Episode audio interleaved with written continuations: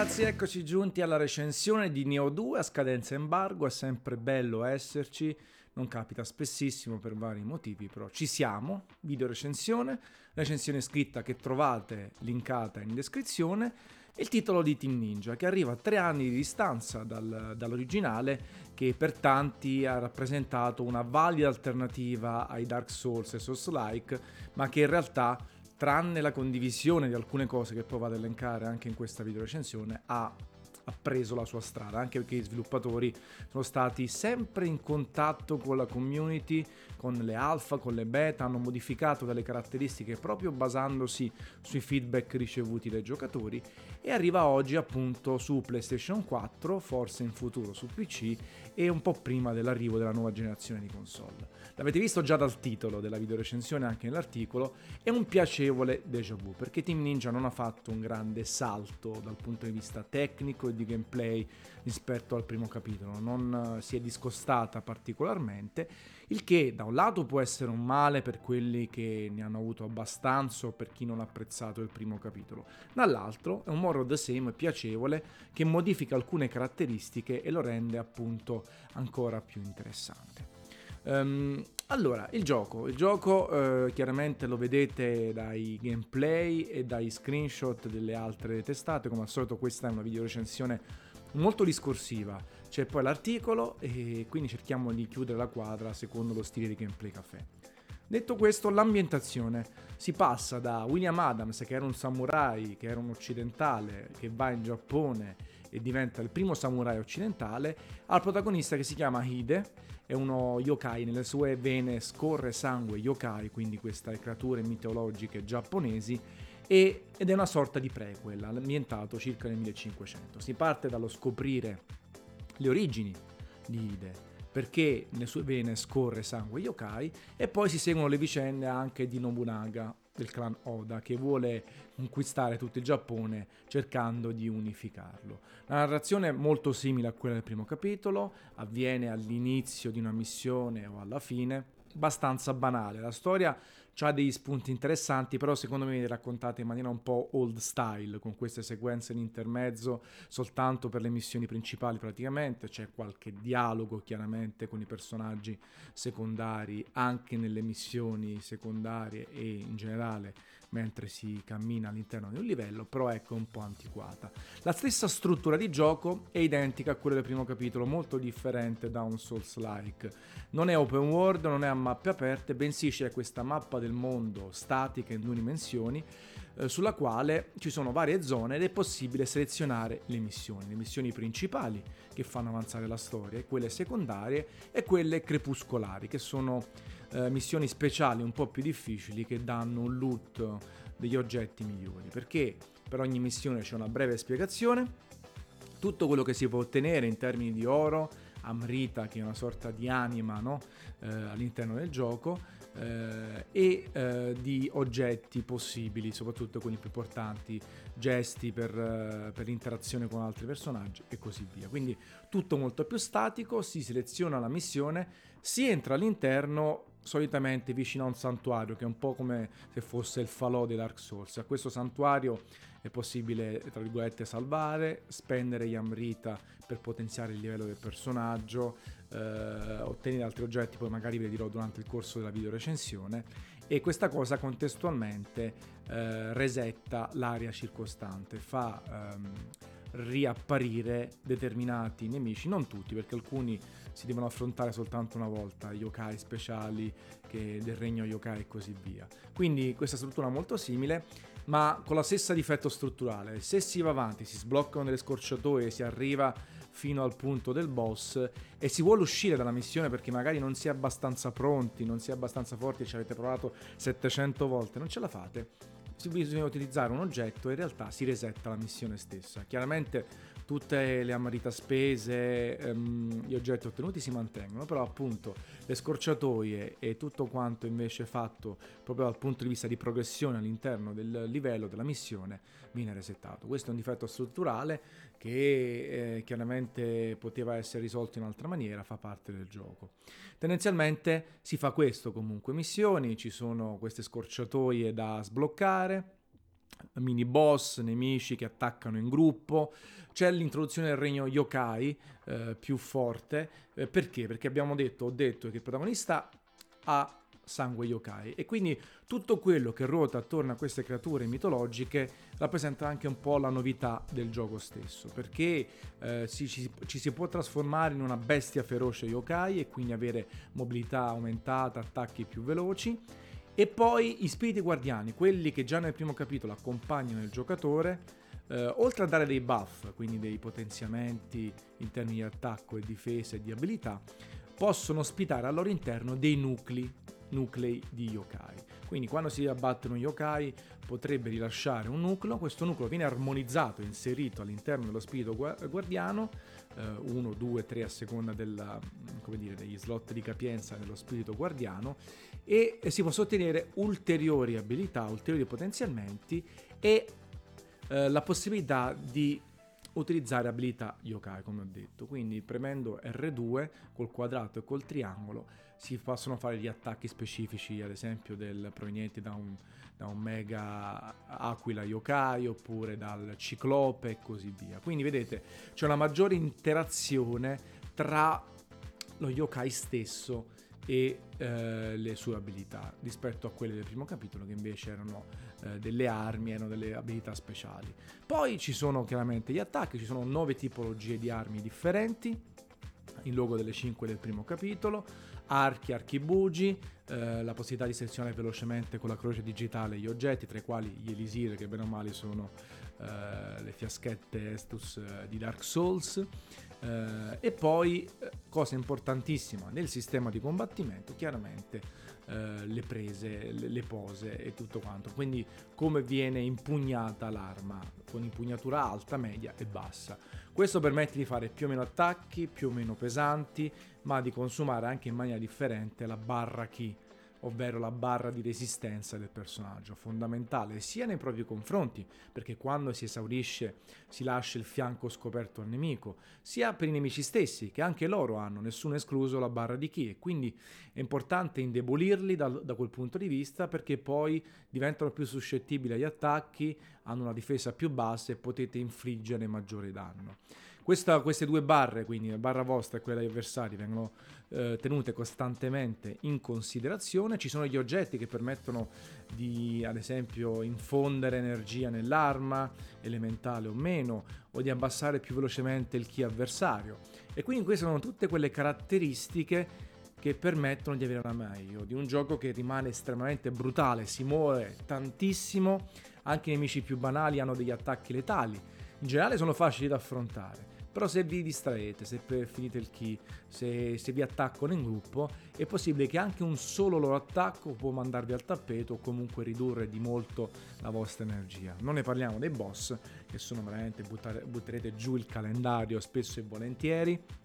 Alcuni hanno dei, eh, delle strategie di attacco veramente fastidiose, costanti, bisogna fuggire, schivare con la X, ma anche contrattaccare al momento giusto eh, evitare attacchi a distanza, alcuni è preferibile tenerli a distanza ravvicinata, altri da lontano, utilizzare le frecce, la magia eh, e così via. Eh, e quindi è importante anche scegliere la propria arma, perché vi ho detto ci sono nove tipologie, asce, accette, odaci, katana, doppia katana e così via, e ognuna permette uno stile di attacco differente, delle combo differenti, consuma la barra di key. Se voi siete molto attenti e fate toccate a fuga, magari armi veloci,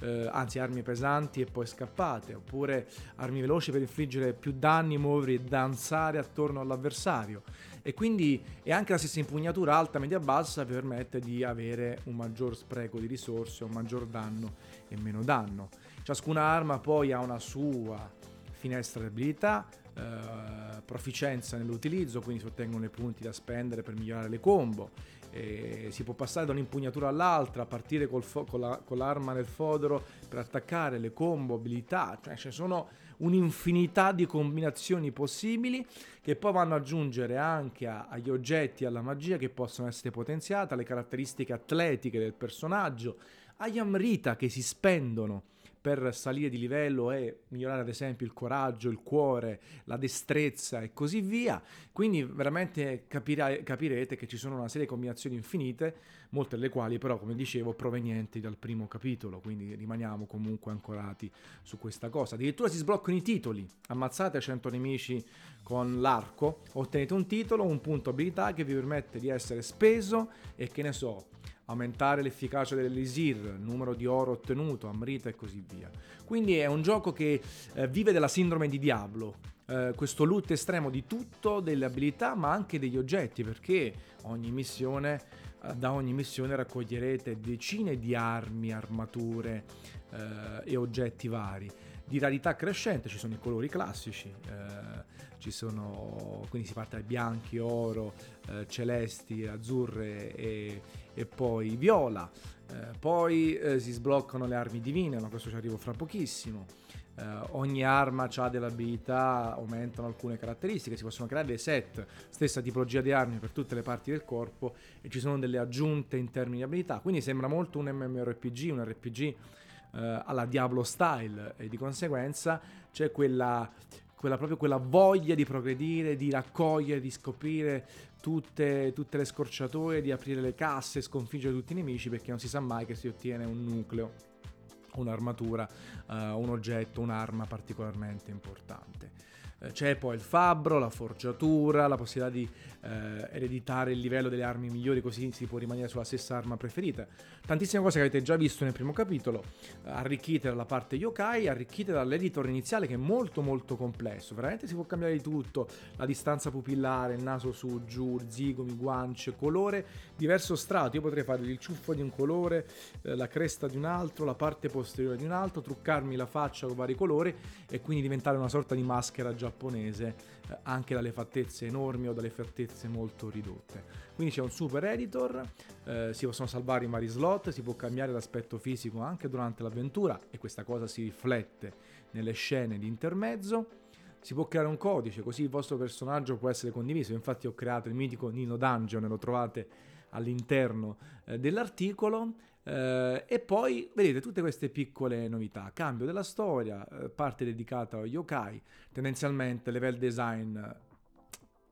base, non siamo ai livelli eccezionali di un Dark Souls, anche se ci sono le scorciatoie, ci sono delle belle cose. Tecnicamente ci sono tre modalità: quella che preferisce il frame rate 60 fps, quella con una risoluzione maggiore 30 fps, quella con un dettaglio maggiore e il frame rate sbloccato. Assolutamente scegliete i 60 fotogrammi per secondo, si chiama modalità azione, che è quella ideale per un gioco che necessita di tempi di risposta ridotti precisione al millimetro, un sistema di combattimento figlio di Ninja Gaiden, fatto dal team Ninja e quindi divertente, appagante, con una miriade di possibilità.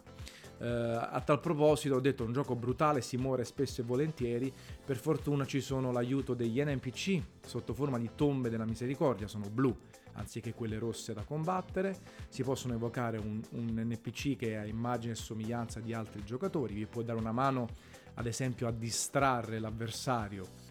mentre voi lo attaccate, anche se non sono particolarmente efficaci, sono abbastanza stupidi anche NPC di livello alto. E poi, sempre con le tazze o coce, è possibile evocare fino a due persone reali, controllate da altre persone. Lì le cose si fanno migliori perché se vi beccate giocatori d'esperienza, riuscite ad avere la meglio anche dei boss più ostici con relativa tranquillità. Bisogna sempre stare attenti a non subire uno o due colpi perché si muore anche nel con un colpo soltanto, eh, però ecco io ho provato entrambe le modalità, eh, mi sono servite soprattutto quando ho cominciato a morire troppe volte sullo stesso punto. Poi si capisce, eh, certi boss si affrontano da soli, un po' come il primo capitolo all'inizio molto, sembra molto più brutale di quello che poi non si rivela essere